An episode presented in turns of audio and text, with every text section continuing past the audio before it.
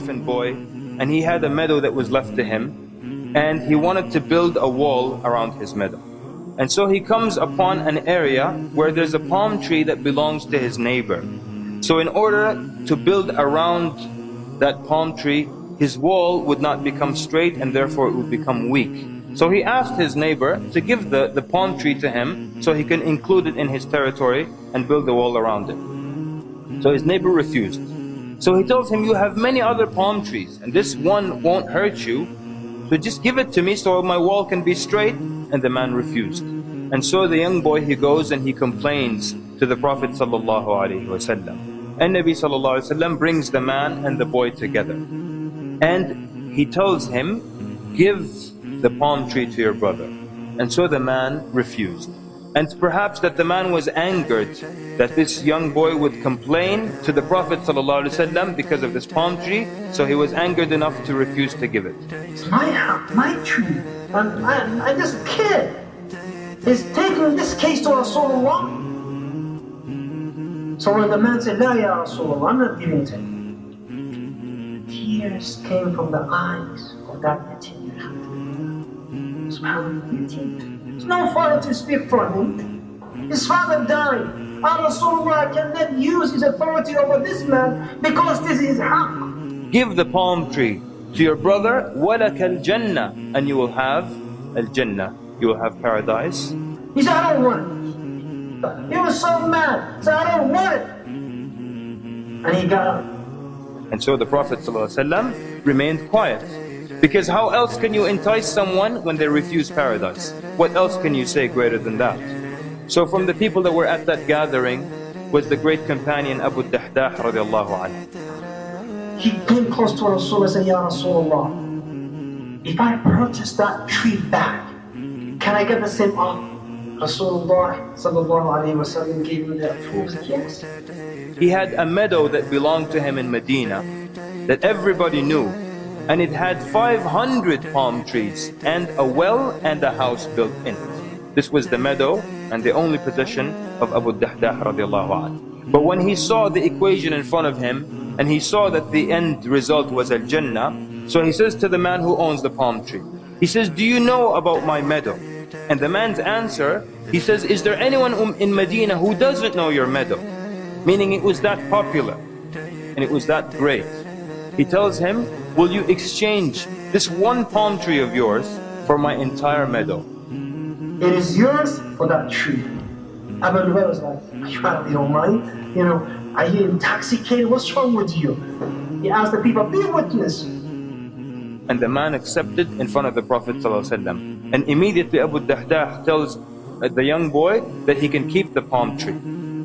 Then he turns immediately to the Prophet ﷺ and he says, O Prophet of Allah, is there a, a palm tree in paradise for me right now in Al-Jannah? Is there a palm tree for me right now? It's so close for him. And Nabi sallallahu alayhi wa sallam said, كم من عذق رداح في الجنة لأبي الدحداح كم كم من عذق رداح في الجنة لأبي الدحداح And Nabi sallallahu is saying, how many of the idq, which is the, the part of the palm tree that bears the fruit itself, how many of these full parts are right now in Al-Jannah for Abu Dahdah? The narrator says the Prophet ﷺ didn't repeat it once, he didn't repeat it twice, he kept repeating it until Abu Dahdah got up and left that gathering. And then he goes where his wife and his children are. And he calls her. قال يا أم الدحداح outside he didn't even go in. He says يا أم الدحداح. And she says لبيك. he says come out of the meadow. She says come out of the meadow. Why is that? He says I have sold it for a palm tree in paradise. And no doubt brothers and sisters, if you have a palm tree in paradise, then no doubt you will be in paradise as well. So when he tells her that, what does she say? Does she complain about where they're going to live?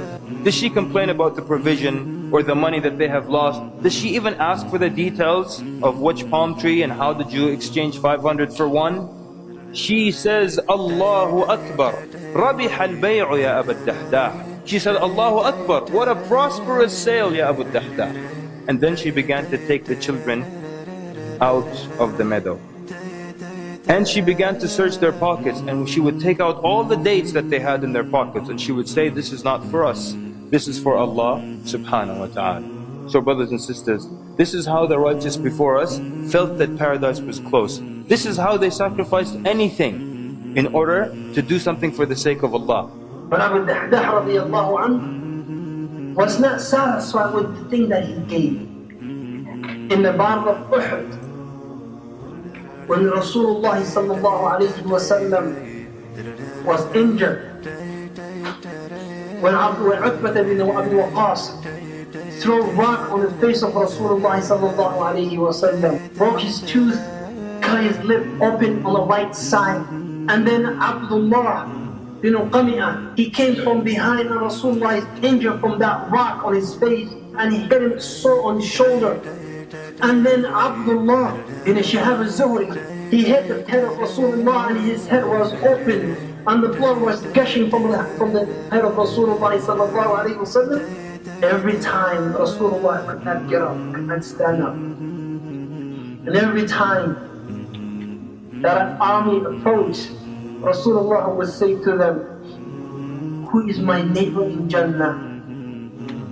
And stop his speech until all of them were killed. Rasulullah sallallahu alayhi after the battle was over. And he started turning and searching for the people who were killed. And who did he find in Uhud? He found Abu Dahdah killed. Abu Dahdah killed. Rasulullah he kneeled down and he looked at him and he said, Come the Abi Dahdah من عتق ورحمة. He said, now, how many trees in Jannah for Abu Dahdah? How many trees in Jannah for Abu Dahdah? ولكم صدقت مودتي وبكم ألوذ وأستعين يا صحب ما لي غيركم